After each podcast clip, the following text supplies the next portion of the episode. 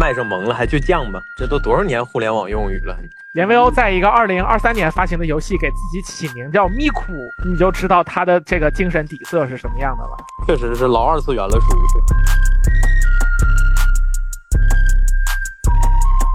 我先说吧，就是喵晨应该，你也不一定，我可能没跟你系统说过。就是我评片的话，国产片和进口片，我的那个标准是不完全一致的，所以我那个 7.7 我觉得也许吧，就是可能跟你那个7也差不了太多。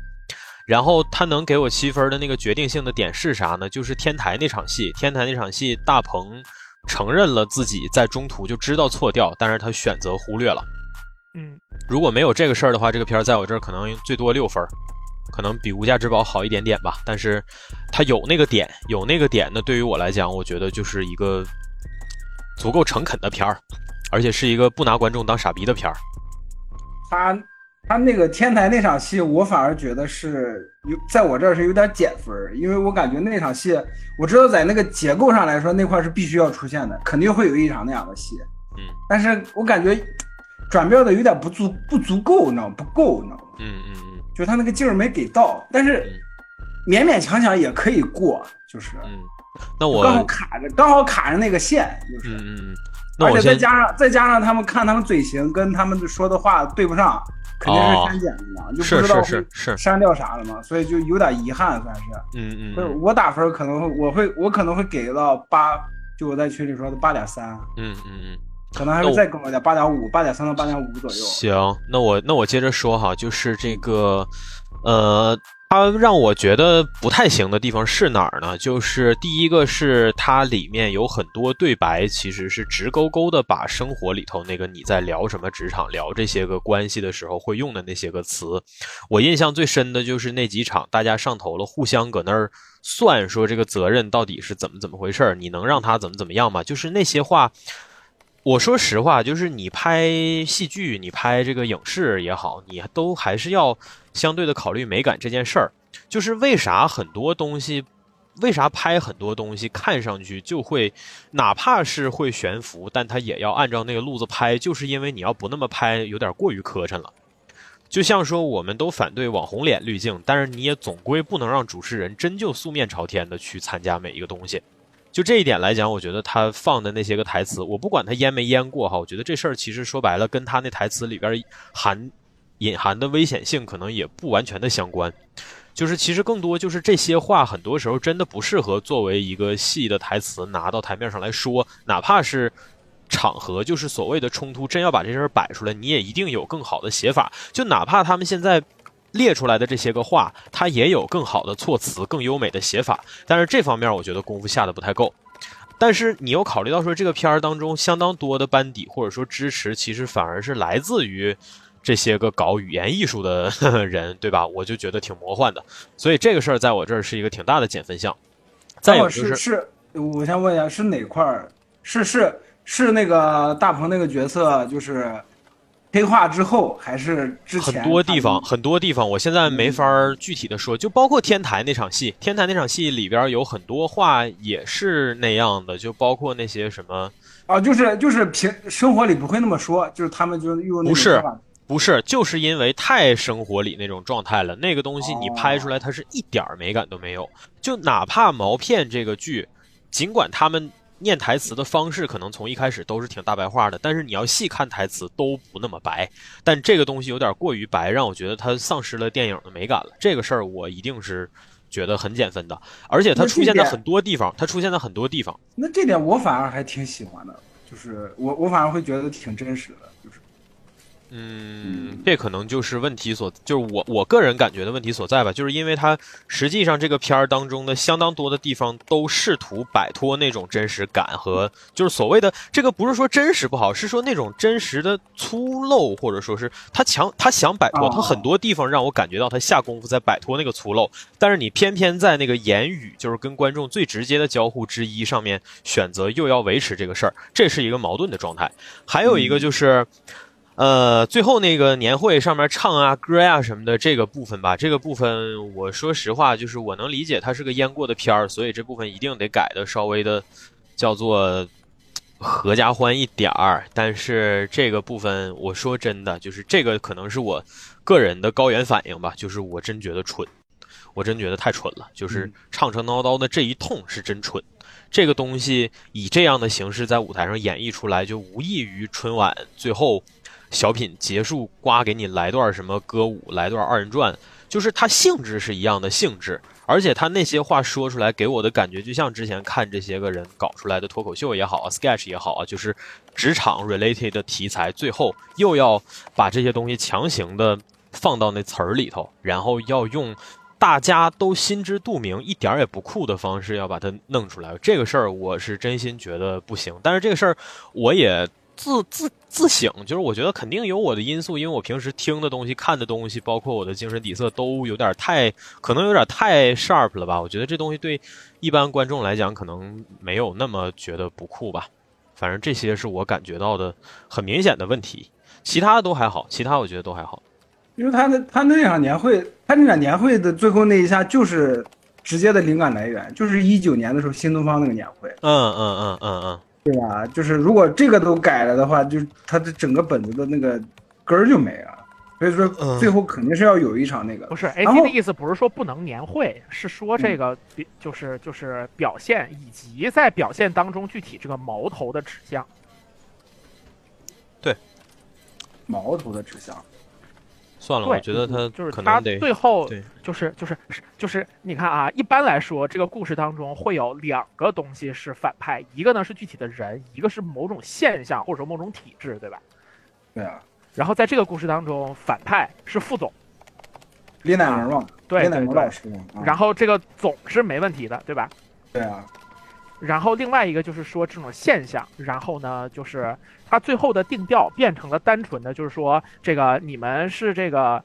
因为没钱才裁员，但是年会又花钱，对吧？就是这不是傻吗？但是实际上这个东西我觉得扎的也不够深。对，然后还有就是我再提一个，既然都说到这儿了，那段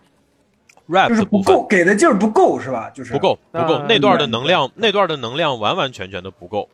是我跟你讲是这样，我先说哈，苗晨，我先说。OK， 就是我这个事儿可能老连那次没赶上，就是有一次我们录制之前的时候，苗晨跟我说他看完了《8英里》，他说这个片儿其实各方各面都好像不是那么就是所谓叫做电影化或者学院化，但是它有一个核心驱动力是愤怒，那个愤怒在《8英里》当中的各种节点都能得到合适的宣泄，尤其是最后的那场，这个东西你不能说因为他们是心力交瘁的打工人，然后最后那场戏演的时候他们就一定得像正常打工人的状态，就是你前面那么多磨磨唧唧的东西，大家在等啥呀？不就等最后这一刻那劲儿能给足吗？但那个劲儿很明显是不足的，就还是所谓我说的唱唱闹闹，大家乐呵的，哎呀还怎么样，还是那样的东西，这个东西不行，不美，在我这一点也不美，也不酷。然后还有就是那个说唱的那个部分，我不知道谁给他们写的，让我感觉到，哎，对，那你肯定是，就实际上你就能感觉到，就是中国的这个，就是对于音乐接受的这大众的这个水平哈，就还是停留在4平8稳的这个4-8拍，然后坚决不能有反拍，坚决不能有切分啊，就是只要有反拍，只要有切分。就会有观众跟不上，只有就是动词，苍茫的天涯是我的爱，就是你只有这样，然后观众才能接受得了，才能跟得上。是的，很可怕，太好笑了。因为最后那场他那段，我的观感其实挺好。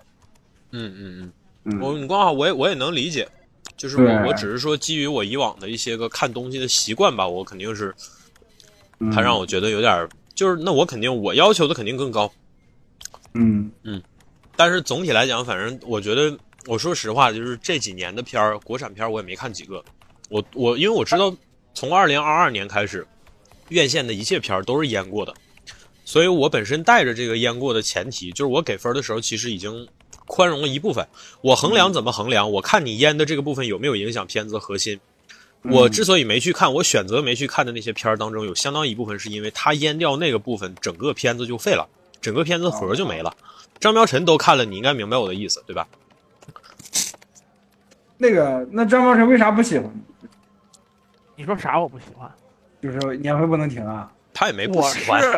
我必须首先说我没有不喜欢，我只是觉得他过誉了，就是纯正的过誉了。就是你知道现在一帮人吹这片子是往10分的方向吹的。对对，那倒不至于，那肯定不。对吧，就是一个是这个，然后另外一个就是当我去说我觉得这片子不够好的时候，很多人不理解。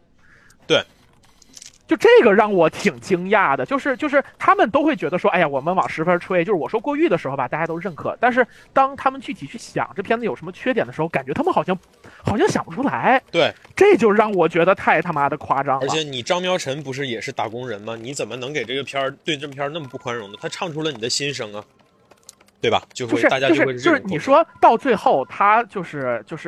你像结尾那首歌，他其实主旋律还是我的未来不是梦嘛。对吧？你把主题定在这儿，你又归到这个方向来了，扎不深嘛？对，你还是觉得说这个就是公司是我的夫君，我要所托为良人，我还是期望在这个，就是我还是期望这个，就是这个岗位，甚至说这个大公司，然后在经过调查之后，它最终能成为一个能够让我更好的托付终身的地方，它能够实现我的梦，就是。他的根源还是这么回事儿，就是还是那种青年大老爷嘛，就是上头老大是没有错的，错的都是中层。而且就不光是这个，就是你在整个的这个过程当中，就还是你大鹏这个角色，白客这个角色，然后外包这个角色，就是天台那场戏，我觉得你们刚刚说的好吧，就是为什么觉得它好呢？就好在，尤其是 AC 说的，就是他面对了自己是有问题的，然后你再看到他最后。放到年会上去解决这件事儿的时候，哎，就好像在台上，当你们轰轰烈烈的把那些东西唱出来了之后，你们所有人就没缺点了，或者说你们所有人的就是本来的位置什么就没问题了，哎，好像你们通过天台的一场戏，就是你们所有人就已经洗干净了一样。对，哎，苗晨，你说的这个就跟我高中时候跟我语文老师聊东西的时候能对上，你知道吗？就是我那个语文老师也还在，现在在浙江音乐学院的高中部当老师。我去杭州的时候还去找了他一下。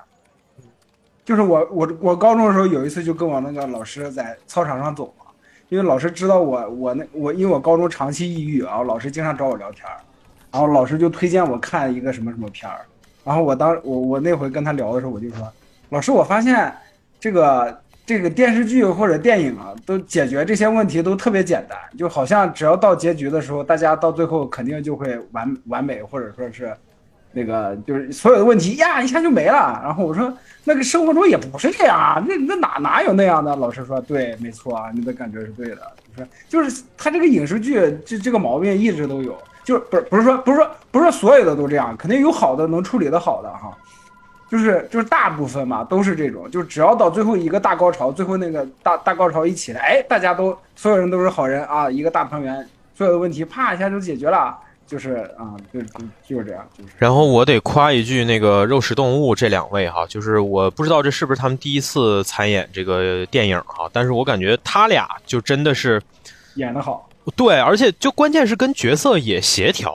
对，就灵魂附体，因为就是大木本身是干过设计嘛，然后包括他自己画的画也特棒，对，在这种地方待过，他知道是怎么回事。而且最绝的其实还是他们把晃晃这人融进来的方式，就是晃晃这人说实话他没有什么，就没有有关这个角色任何的背景的介绍还有描写，但是他往那儿一杵，他往那大木旁边一杵，对，他俩的作用不言自明，这个是最绝的，笑死啊！然后我就是刚刚连彪说的那个哈，就是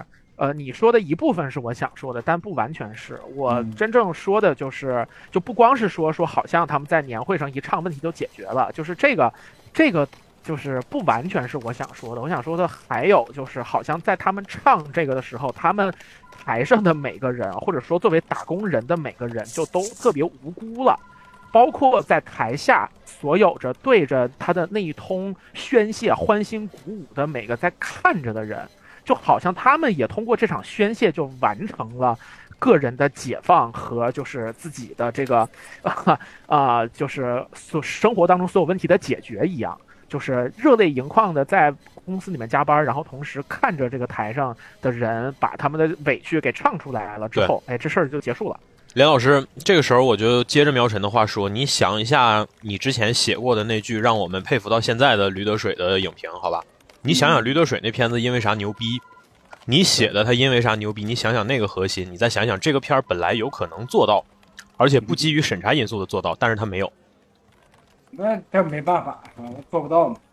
而且，这导演董润年老师啊，上一部片是被光抓走的人，那是啥呀？我没看过。完全一个180度大转弯，张苗晨知道那个片子，我知道是严。这个片子之前是年跟李诞俩人一块儿想传一个片子出来，但是后来就是李诞的传出来的东西变成了他自己书里面的一个短篇小说，而董润年基本上自己完成了这个片子。他有一个强设定，就是有一道光出现在这个城市里面，所有真心相爱的人都因为那道光而消失了。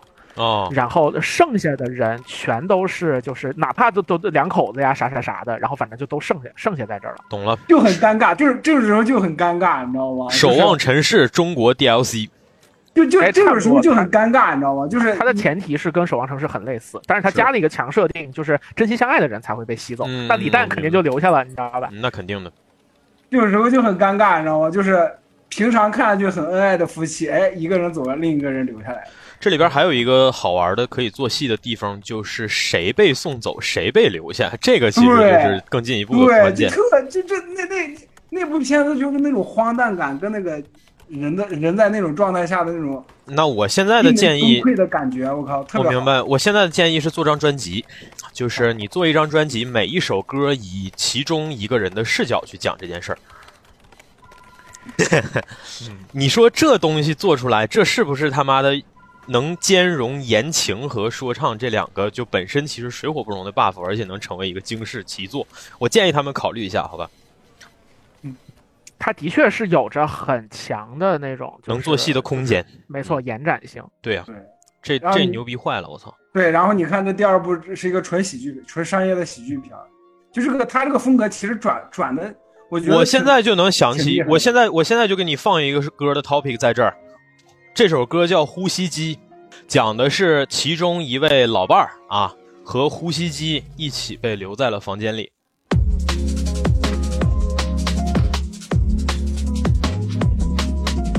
对，就说一下这个片子的毛病嘛，我觉得这个毛病就是一个就是天台那场戏 ，AC 刚才说AC 说他很喜欢，我觉得说在我这儿是减分的，一个就是刚才说的，就是我觉得不满，另一个就是可能因为删减，你对这场戏不满吗？对，不是，操。另一个原因就是因为删减的原因，那场戏的剪辑给我的感觉特别碎。我明白。特别碎，特别碎。我那啥，梁老师，我还是纠正一下，就是我说这个不是说我就多喜欢这场戏啊。我知道你的意思。对，就是这是我能给他7分以上的东西是认可的。对，这是我能给他7分以上的。这点我也认同。对，这点我也认同，就是必须要有这个东西，他有了。对，而且这里头值得鼓励的一个部分是说，他们最终就是这个事儿是因为一个办法那个起来的，然后他们最终选择用办法解决这件事儿，尽管最后解决的很蠢，但是他们直到解决了问题的那一步为止都在用办法。就是我跟你说，这个事儿说起来很抽象，但是你现在回顾过去这几年所有涉及对抗的片子，最终能把落点落到用办法解决问题的已经不多了，在国产片里，真的。所以就凡是我看到他有用办法解决问题的气质的片儿，我也鼓励，好吧？就是我也会多给一点。我没理解。就是你在全程能看到这个，你能看到他们在用非常具体的方式去解决问题，而不是靠情感，不是像他们了不起的夜晚最后那场戏一样，大家哭着喊着的，然后靠煽情。哎，对。就是他们最终把这个事儿去堆是吧？对，就是最终他们把这个事儿捅出来，不也是通过扎扎实实的办法吗？不是说我们一个人倒下了，另一个人鲜血淋漓抱着电脑往那儿追，而是提前打电话给厂子说你们帮帮我们啊！就是他面俱到，就是这人不傻。对吧？就是他在用正常观众逻辑，能尊重正常观众逻辑的办法，这个是我非常尊重的地方。你回想我们以往夸的那些片儿，是不是都有这些气质啊？其实我们的标准没怎么变，我说实话。对。然后还有一个感觉就是大鹏转变之后，之后到最终那场戏中间就大概有个二十分钟左右的时间，嗯，那一段我看下来觉得哪不对，哦，就可能是节奏上面不对，还是说人物状态倒是对的，表演也是对的，但是我就是感觉哪不对，就可能衔接的有问题，或者是怎么样，嗯。那些问题我其实说实话我可能有一些吧我都选择性忽略了，因为我如果聚焦在那个方向的话我可能能挑出来更多，对，就没法好好看了，对对 对, 对，所以我就还好，就是那些事儿我是这样，我第一遍看片啊，我通常不倾向于去用技术架构去看怎么样，除非它真的出现硬伤，否则的话我一般是先看盒，你盒没啥问题我就有动力看第二遍，你节奏舒服可能我就会主动去看第二遍是这个样子。对，反正年会算是一部，就是你看第一遍不去想那么多，顺利顺下来，还是观感还是挺好的一部片子，挺好。嗯，不是这个片儿其实适合，就它是那种，哎呀，咋说呢？就是我就说，你说实话，就是你与其去约什么他妈那些个言情片儿咋地，对，还不如看这个，还不如约这片儿。你约这片儿，最起码你看完了吧，大家还能唠唠嗑。我跟你说实话，就是你真的去看过那种质量的言情片，不管你是跟谁去看哈，你看完出来，大家状态都很尴尬。我每看一部那样的片儿，我就回想的就是我最初那个。我那个尴尬的时刻是看啥？我操！我现在想不起来。我跟那个吴美丽去看了一个彭于晏的片儿，叫什么来着？骑自行车那片儿，我忘了那片儿叫啥。猛感啊，不是猛感，不是破风，对，破伤风。对，我破伤风看完出来，我就跟打破伤风似的。我操！我一句话没有，我说不知道说啥。而那个片儿好像还就其实言情浓度已经不那么浓了，但是它依然让我说不出话。对，就反正那都很早了，那是上大学的时候。暴风应该是我记得14年还是13年？嗯，好像是差不多这时间，我也忘了，可能是因为我记得那会儿我可能是在台湾。哦，那应该是我就忘了，我操！但是我这个事儿我印象很深刻。然后之后我有很多观影过程中非常尴尬的经历，比如说带着我妈去看他妈的《变形金刚5》，哎呀。那个我光听我都开始对吧？血压是不是上来了？然后还有那个看那个《金刚狼3》，这不是烂片儿，但是《金刚狼3》毫无疑问它是一个让人非常不舒服，甚至生理不适的片儿，就是你不会选择去看第二遍的。所以说，《金刚狼3》有一个很致命的事情，就是它因为是 R 级，所以说高潮部分这个不可避免才剪，对，但是高潮部分就那么长，你。剪一秒都是伤筋动骨。我说实在的，我觉得也不是因为那些，就是这个片儿的底色有点太险恶了，就是它是属于用老无所依啊。对，它是不是它还跟老无所依不一样？老无所依是属于不是？我就是单纯的说这个成语啊，我不是说那个电影。那是对，就是它是属于他妈刻意过去，就你手上起个倒抢刺，然后呢，你就想要等着它那个稍微长长一点，你给它剪了，拿指甲膏给剪了。他妈非得过去抠你的倒抢刺，结果一直那个地方一直接下来，在你手上面接了一道印儿，你知道吗？接下去一条皮，就是这么恶心的东西。我记得那《金刚狼3》里面是有那种，就是那个谁，那个 X 教授到最后就是濒死的时候，在跟罗根有一场对话，什么啊，那场戏看的真他妈难受，我操！就是对，就是他怀着这样，就是冲着让你，就是切你伤疤去。对。就你说你给这些个就 no disrespect， 不过你给那些追什么欧美圈追修书追了3-5年的小姑娘看这种东西，她可能哭的死去活来的。就 come on， 我那个时候我都大4了，你给我看这种东西，你拿我当啥呀？你拿我当傻子吗？哎我天！哎，你说起大4，我临毕业的时候跟同学去看了金刚狼的《铁甲钢拳》。啊，那叫一个爽啊！那个好，那个确实好，那个片儿是好莱坞一大遗珠之憾，就是到现在为止都没出续集嘛。然后，但是据说那个项目好像还没被砍，只是他没有做。没被砍，这么多年一直说是有续集的项目。然后环太做了续集，这俩片儿当时就是所谓叫做非经典 IP 特效片的顶级了嘛。然后环太当时做了个续集，结果怎么样？呵呵，灵机魂到现在在卖的还是变形金刚。不是，还是暴风赤红，你就可想而知。我认识猎鹰那个演员，就是从《铁甲钢拳》里出来的，就《铁甲钢拳》里，你知道吗？猎鹰那会儿应该是美队二他第一次登场吧，是吧？嗯。我就一看，哎，这不那小子嘛啊，那不挡着金刚狼不让他进的那小子嘛，卖票的，卖票的歌，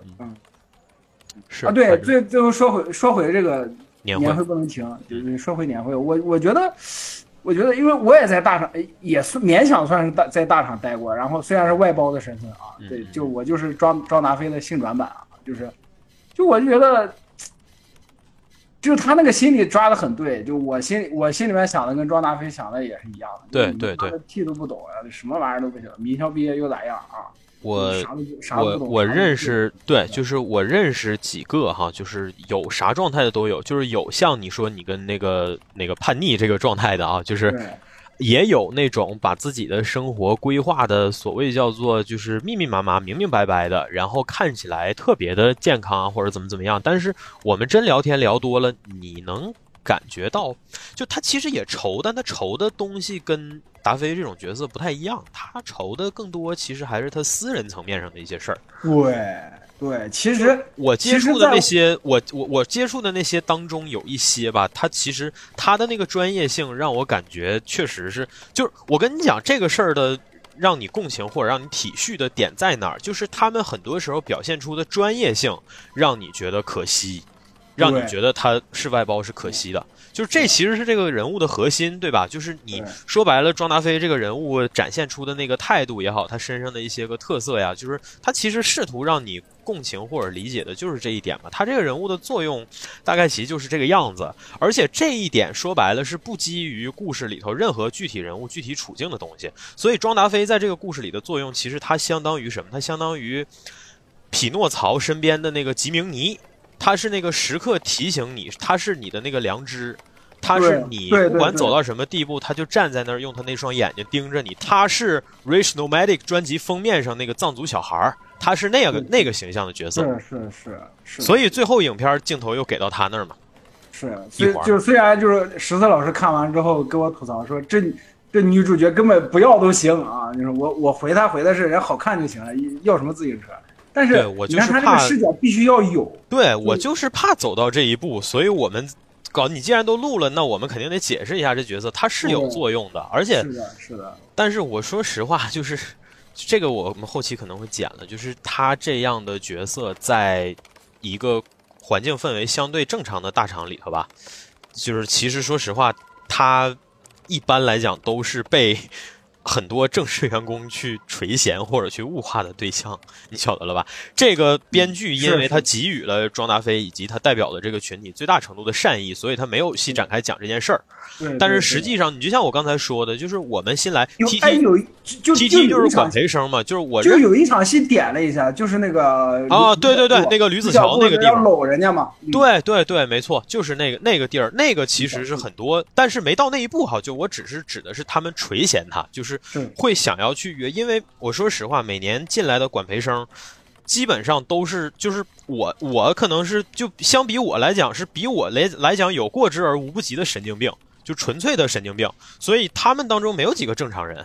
然后那你想，他们肯定会更向往相对正常的那批人嘛，而且他们很苦闷，你知道了吧？就很多时候我认识的，我他妈认识好几个这种管培生，就是有的还是我招进来的，有的是可能比我小很多的，他们都面临这种状况。然后跟你关系好了，就会过来磨叽你，就会怎么样的，就把你当朋友了，哎呀，过来跟你说那个新来那个供应链新来那小姑娘怎么样？因为啥呢？因为三姐之前不就在供应链嘛。然后过来问我，哎呀，供应链怎么找，就意思想要搭上线儿，然后找供应链的谁，他以为我熟。哎，我就跟他说，我说供应链那个地儿，就哪怕是好人，你把他往那儿一放，时间长了，他不可能变成，就这话当时没说啊，因为当时没有这个片儿。用我现在的看完了的感想就是，他不可能变成庄达菲，他只可能变成那个哭哭啼啼的加着班看着别人年会那个女的。就在那环境待久了的人，最终都会变成那样。三姐距离那一步就他妈差一步，我给他拽出来了。挺好，太好了。不要变成那样啊！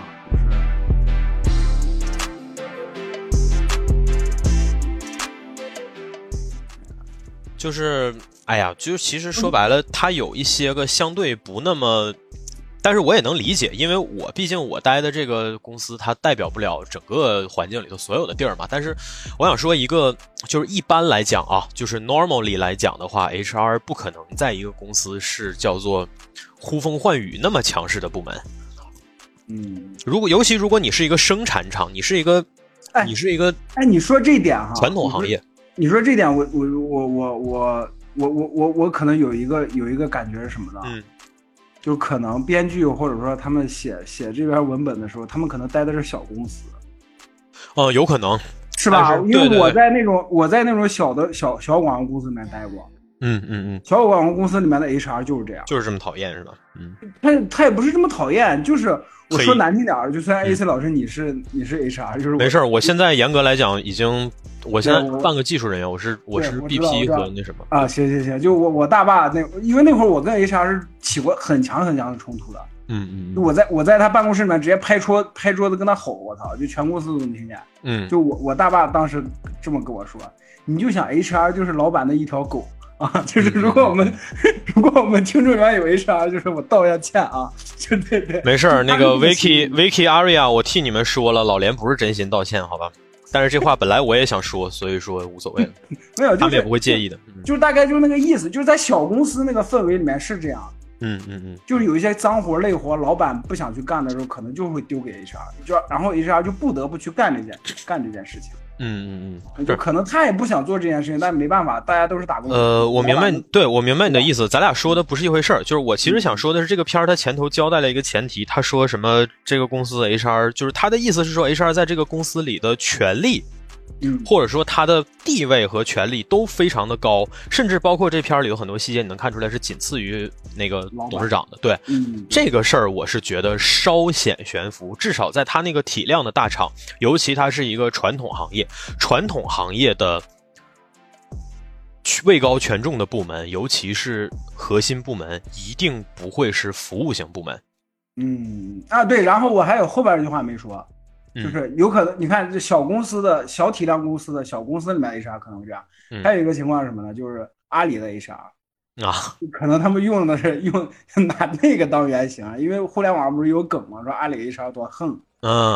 可能是因为基于这个理由，他们就那就是人员素质导致了，对，有话题度，一批又一批的人就是在国外学了这些个先进的办法，回来以后。用自己极其低劣的素质驾驭这些办法，形成一套所谓叫做不咬人膈应人的体系，然后他们的继任者后来者就陆续的拿着这套体系越学越完蛋，最终就变成那个以前我们很多次在连麦的时候吐槽过的讨论过的事儿。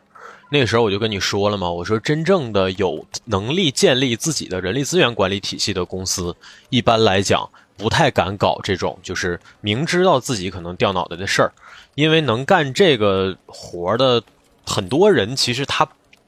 就是说白了他不会涉及那么核心的公司的业务，你甚至包括说什么走私这个走私那个的，就是你像我就别的不说，就是拿雀巢来说，他的 HR 不参与这些事儿。我为啥说他到不了那么位高权重的位置，是因为你拿食品厂，它是最大的食品厂，食品厂的核心部门一定是技术部门。有的时候极个别的情况，比如像那个21年的时候，不是张锡强就是中国人来当那个大中华大区的 CEO 了嘛？张锡强他本身是做销售出身的，所以说他现在可能整个销售职能在大中华大区的地位会比以前相对的高一点，因为涉及到销售的活动可能很多，所以他会召开一些比如说让全体员工去助销，帮助销售的助销，可能会做一些这样的事儿。但是这也不代表说他就是所谓叫做他活跃到一定程度，他能拿到的资源高到一定程度，但不代表他能参与那些核心的业务。所以说他这个公司其实我也明白他也是考虑了一些事儿，所以说他不可能说完全的按照现实去写，这个我们以前也说过嘛，你在电影里头找纯粹的真实那就是吃饱了撑的嘛，所以说他这些问题我觉得都不是问题，就是他怎么写其实无所谓嘛，那些事儿都是你前期的问题，通过后期的一些处理都能改掉，这方面我觉得还行，节奏我没感觉有什么明显的问题，就是我看着不累，我也没有特别疲软的部分。是的，我就是在中间偏后那部分有一点点的觉得节奏有点不对，但是也没那么严重啊。然后因为咱们节目之前不是咱们也聊过嘛，就不怎么说职场啊或者怎么样的，因为我是觉得这些东西，一是我不想追热点，二是我觉得这些东西恶臭。然后 AC 你也觉得是这样是吧？我其实哎呀，我的原因比较复杂，没事你先说啊。对，然后喵晨这也是差不多算是刚刚步入职场，就是之前的工作经历就不说了嘛。然后玲子她是之前一直在留学，所以我是觉得，然后咱们职场相关的就做的少，就是因为我也待过那种，就是以技术部门为核心的公司，就是第一份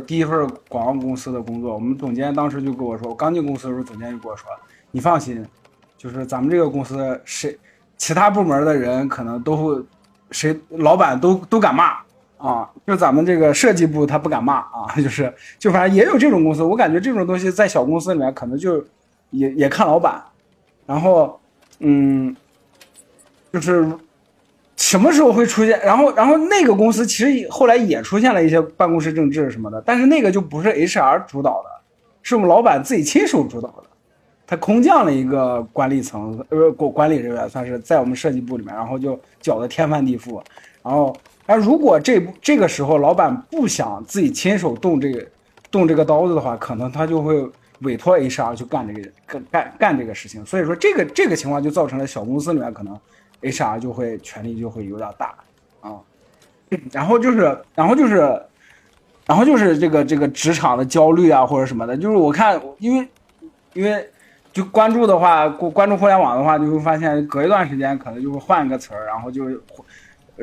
就是表述一下现在这些打工人的状态什么的，前两年是焦虑，后来这两年又变成了什么松弛感，然后要怎么样怎么样，什么自我和解什么什么的，我感觉这种东西，啊，都不够本质，或者说也不够，不是解决问题的方法。就是这个东西，你哪怕一段时间拿这个东西弄了一下，只能缓解一下，你没法解决问题，对吧？就是我是觉得，怎么说呢？就在职场这个环境里面自洽，就是你自己得说服自己。首先就是你为什么加这个班儿，是吧？你加班有什么意义？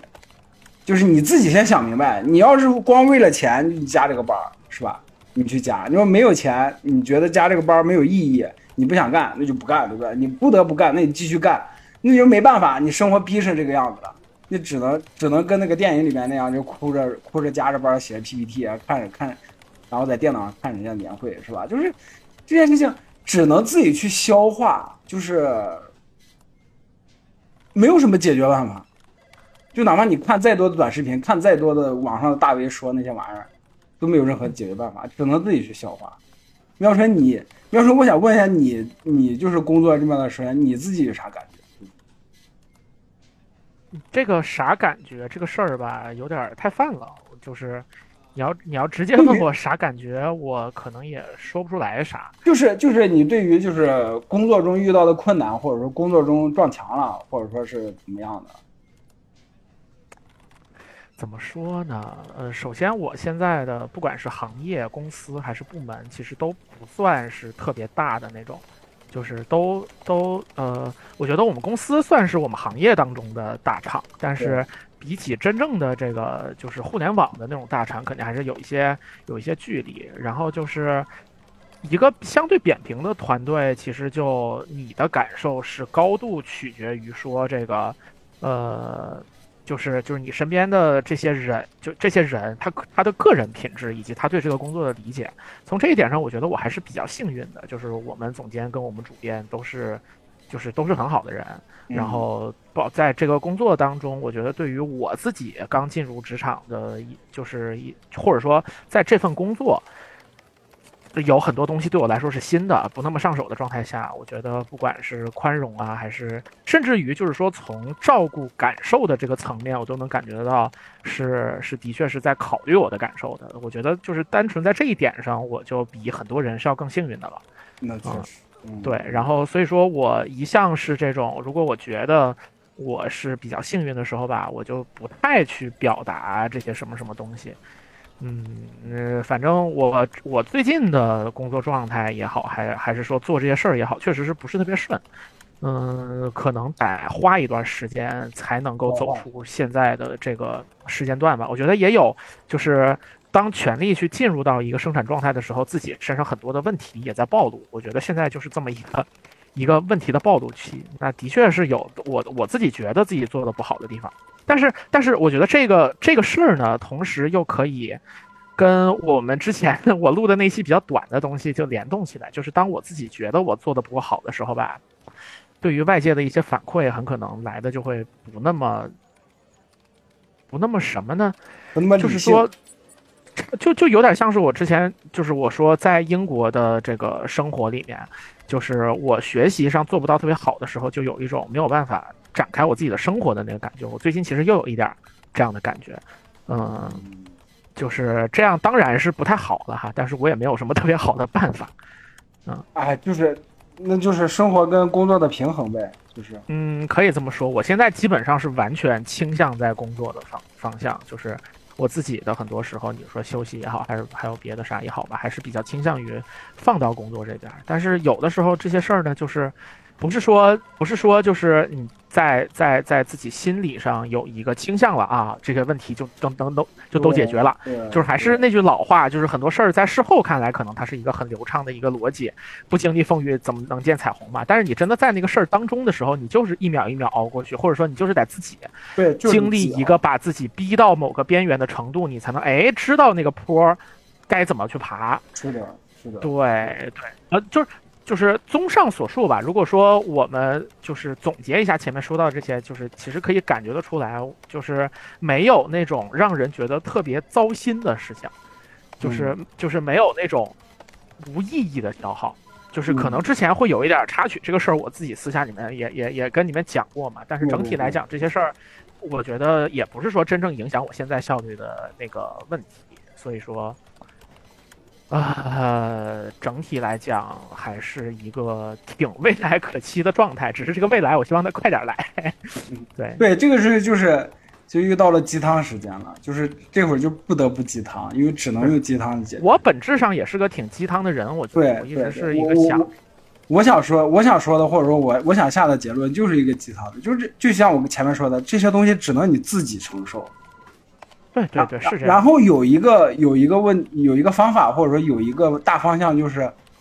不要害怕失败，或者说不要害怕犯错。就是犯了错或者说失败了很正常。就在工作中哈，咱们就不说人生是怎么样的吧，人生太复杂了。咱们就是单说工作中失败，或者工作中犯错，或者说工作中因为沟通出现的问题什么的，这都是很正常的事情。然后工作中要求的是什么呢？或者职场这个环境要求的是什么呢？要求的是解决问题，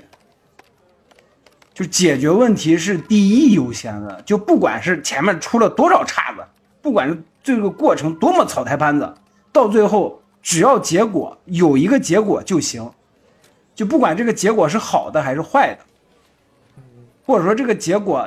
有多么优秀，或者说能达到一个多么惊人的成绩什么的都无所谓，只要有这个结果就行。先解决问题，解决问题优先，用什么方法解决问题看你自己。然后在职场的这个环境里面，有越多解决问题方法的人才是能在职场里面生存下去，就是在职场里面最坚强的那群人。然后这群人是怎么练成的呢？就是在之前的一次次的失败当中，一次次的挫折当中，自己咬牙坚持下来了，经历过这些了，才知道怎么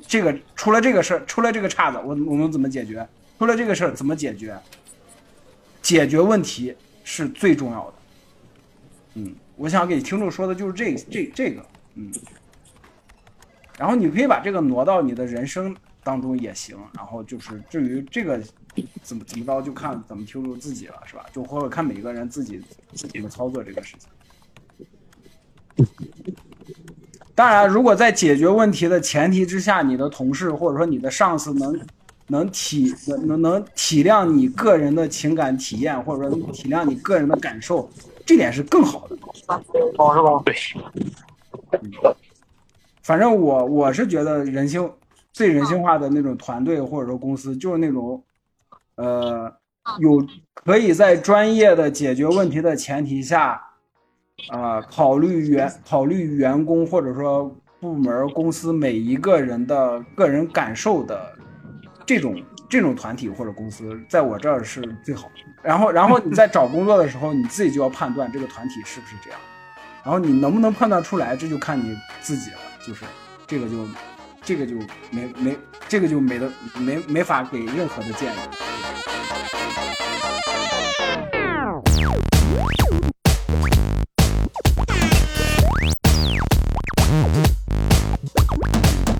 这个事儿我再来说的具体一点，就是很多事儿你得受过伤，你才能明白什么是对的。所以说很多时候确实是出入这个所谓叫做出入这个环境啊，或者说是怎么样的时候，你真的没有衡量的标准。对，所以就这个方面来讲，我觉得这也是我为什么一直坚持说不提前给建议的原因，就是很多事儿你吃了亏，我才能告诉你接下来怎么应对。因为很多事儿你唯一能告诉别人的就是怎么应对，你还告诉了他还不一定听，所以很多时候就是真的是就是我为什么，哎，我觉得现在工作时间长了，我为啥就跟你们总说，我说我倾向于打后手牌，原因其实也在这儿。对，这也是我想说的，在工作里面就是兵来将挡，水来土掩，就这八个字儿，就这八个字儿，只要学会这八个字儿就行了，就够了，嗯。你拉倒吧！当然了，是在你有能力的前提下。兵来将挡，水来土掩了，我受不了了。我明明要说的是，我的意思是，我倾向于在对方的反应结束之后再去给反馈。你这是不至于？这不兵，对方的反应就是兵嘛，啊，来了嘛，然后你将你就是将嘛，你的后手就是将挡嘛，对吧？你还卖上萌了，还就将嘛？这都多少年互联网用语了？行啊，连维欧在一个2023年发行的游戏给自己起名叫咪咕，你就知道他的这个精神底色是什么样的了。确实是老二次元了，属于。主要是我他妈想不出起啥名，我怎么能再把我那什么那么一长串名字打上去？没有，你不用非得叫咪咕，你可以叫咪斯卡、猫斯卡、米老鼠。那怎么能叫二狗吧，是吧？啊、嗯，有人叫自己二狗的，还专门对我这次那个改名二狗。我这次旁边坐着，我跟安东一块看的嘛，然后我们旁边坐着那个人，我觉得她应该那是个女生，她自己过来看的，我觉得她貌似应该也是，可能是这个什么单口喜剧这些事儿的一个受众吧。就是因为看到六兽、石老板还有什么三狗这一批人出来的时候，他明显动了，那就是咱这个喜剧大赛的观众了呗。对啊，嗯，应该是，甚至有可能是单立人的老观众。对，有可能是闲聊20集老听众了。哎呀，反正就是安东也是觉得可能这个片儿我会特别喜欢，他其实也可能也是觉得我能找到很多共情的点或者之类的，但是我说句实在话吧，就是。我现在处于一个很尴尬的位置，因为首先我不能完全的算 HR， 我现在准确的身份应该是 BP， 就是 Business Partner 业务合作伙伴。是的，我已经进入这个行列了。Yeah， 然后我在负责的事情有一半是，咱们这个粉丝群的朋友们，如果听到这俩词熟悉哈，这就是 AC 老师在群里的。嗯，我现在已经改回 AC 了，因为之前有个比昂操的顶着 AC 本人的 ID 在群里头散了不知道多长时间的德行，我一直没有屌他，直到有一天我感觉自己快发烧了，然后那个点他正好拼命的在散，我一气之下把他踢出了群。是的，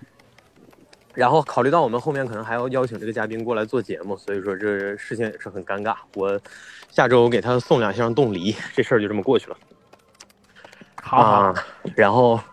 没有这件事情我已经派委托喵晨去，就是给人家图下做划归了。我接着说，就是那个，我现在处于一个比较尴尬的位置。首先，我不能算完全的 HR 了，我现在算半拉技术人员，半拉 BP。所以说，你要非用 HR 定义我，那也不是不行，因为我做过很长时间的 HR 的各种各样的业务，但是基本上所有的模块我都做了。但是我最讨厌的肯定是涉及到数字、涉及到运算的那部分。所以我倾向的方向可能更多还是培训还有招聘里边的人才选择、人才衡量那一块的内容。所以说他这里边所谓的 HR 设计的那些业务吧，说实在的，就是你要非说是不是这么做的呢，有一部分确实是这么做的，但是有一些部分可能也稍显夸张，就是第一个就是我刚才说的那个叫做说，实际上公司的 HR 可能不会权限这么野，但是我觉得这些都无所谓嘛。我之所以没那么大程度的共情，还有一个原因就是我现在也不是没有手下，所以说，哎，就是有点尴尬，就是说你要是真是按照特别严格的，就是大家现在去看这个片儿去 diss 这 diss 那的那个角度来讲的话，我可能其中一只脚还踏在他们的对立面上，因为我也是领导，所以我也不得不面对一些个可能。这就是国外有教父，国内有领导嘛。操，那不至于好吧？我要真到那个程度，我早就退休了。但是，确实是。就是我只能说，我倾向于像老连刚才描述的那些情况哈，就是说什么人性化之类的，就是我倾向于的方式是在事情发生之前，可能发生之前我就提前把很多问题都解决了。这些可能也得益于确实我在绝大多数的场合能比其他人提前知道一些事情，所以说确实能利用这个优势提前的去做一些计划，解决一些事儿，规避一些个麻烦。但是我也不确定这样我能坚持多久，所以就是尽力而为吧，只能这么说。大家看，这就是优秀的领导啊，提前解决问题。我都把我手下撇下了，我都跑这儿来了。我现在就是你，我的手下就是 Snow， 对，又要扎你一刀。哦，然后我觉得就是如果啊，咱们的听众朋友或者说能够点进我们就是这一期，不管这一期打算怎么发吧，这些朋友们如果说大家觉得这片特别棒、特别好笑，尤其是我相信这个也是很多观众朋友们看完的一个共识，最好笑的部分就是大鹏开始记那些个这个员工的名字的那一段。如果你也觉得那一段特别好笑，那就证明你 get 到了 Sketch 特别好笑的点啊。六兽老师呢曾经在知乎回答过一个问题，就是说 Sketch 这个东西它本身就是更像是喜剧电影的一个部件，它的这种无限升级的模式本身就是一个可能不太有头有尾的一个东西，所以说它最好的呈现方式其实就是在一个喜剧电影当中作为某一个非常给劲儿的桥段。那我觉得其实在这部电影当中在这一点上也有很明确的表现。那如果你也觉得那段特别好笑的话，就证明你当地人的那个电波你是能对上的，那就非常推荐你去看一下一年一度喜剧大赛这个节目。我相信它里面的不说所有吧，但是很多的部分还是能就是给到你惊喜，或者至少不让你失望的。对。然后就是最后哈，我觉得这个片子之所以能够在大家这儿有这么高的评价，也是因为这种对，我觉得在这儿我特别想补充庞博的一个评价，我觉得他那个评价特别好，特别对劲，这就是我很喜欢丹尼尔的地方。庞博没有说任何跟技法相关的东西，他给了这个片子这么一个形容，他说这部电影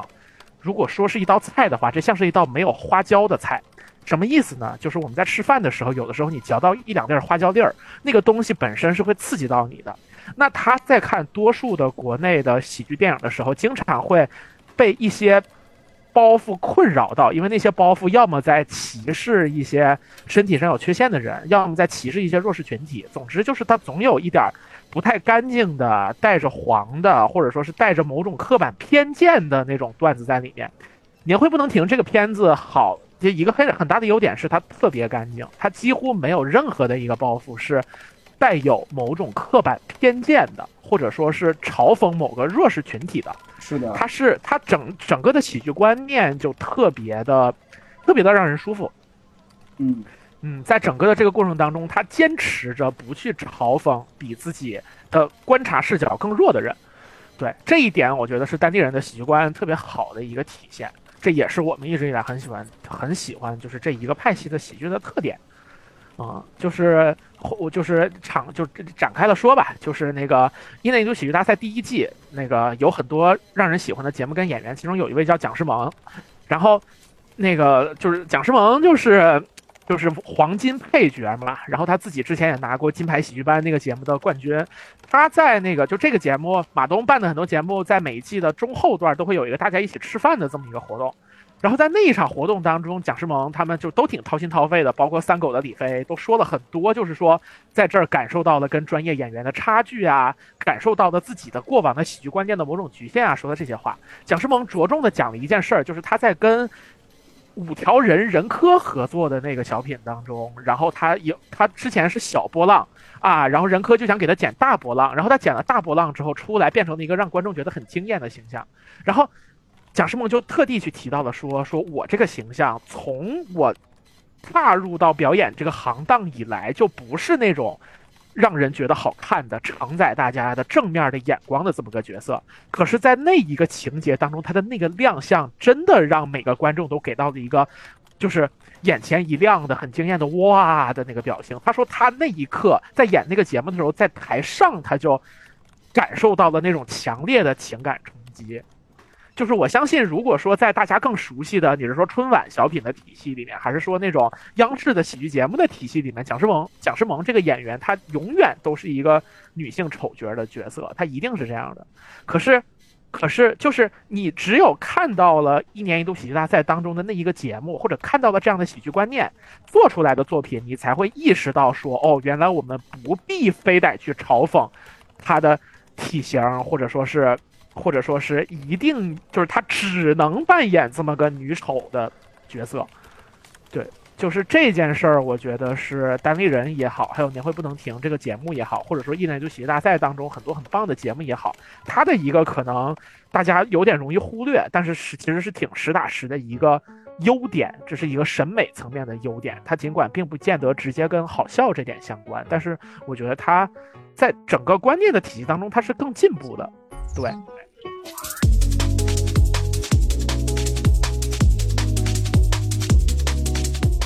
或者说用你喜欢用的词儿，就是这种审美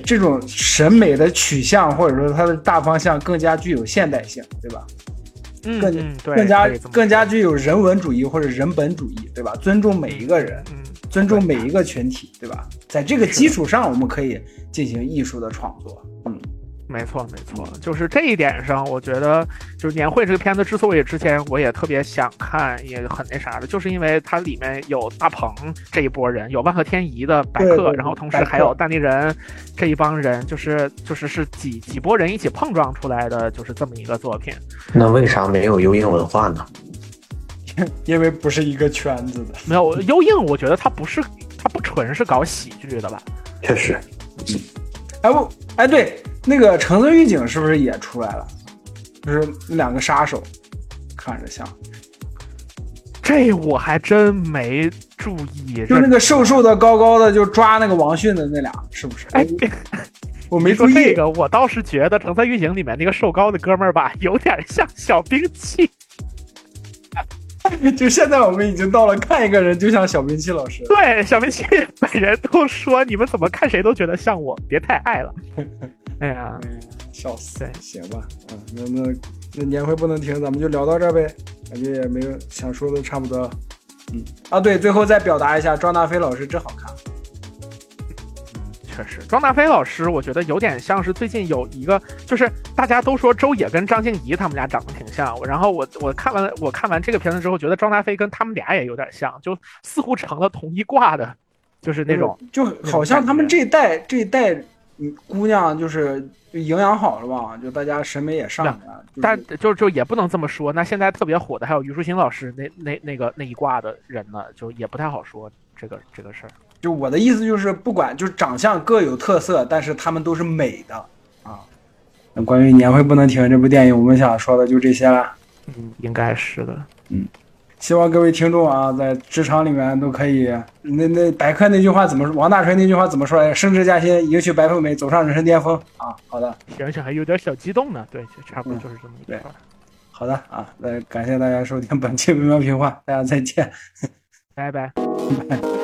好的，本期节目就到这里，感谢大家收听。喜欢的朋友不要忘记点赞、收藏、关注“维喵评话”电台，荔枝、网易云、喜马拉雅以及 Podcast 和 Castbox 同步更新。微博、B 站搜索关注“维喵评话”即可收看精彩幕后花絮及主播日常，也可以进入爱发电网站搜索并助力“维喵评话”。我们感谢每一位粉丝的支持与期待。维喵评话说点有意思的事儿，我们下期再见 ，See ya。But you're like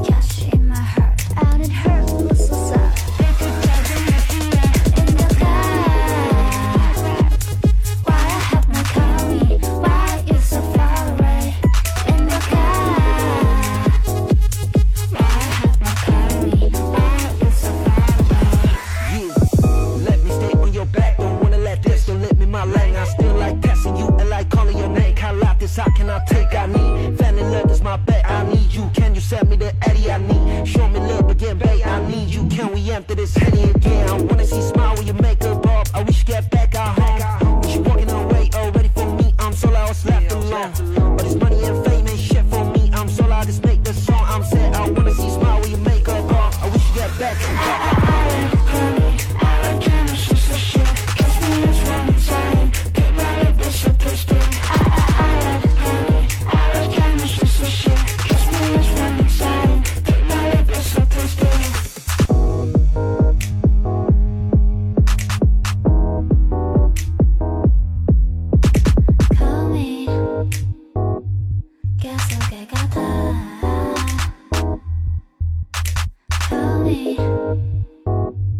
What am I to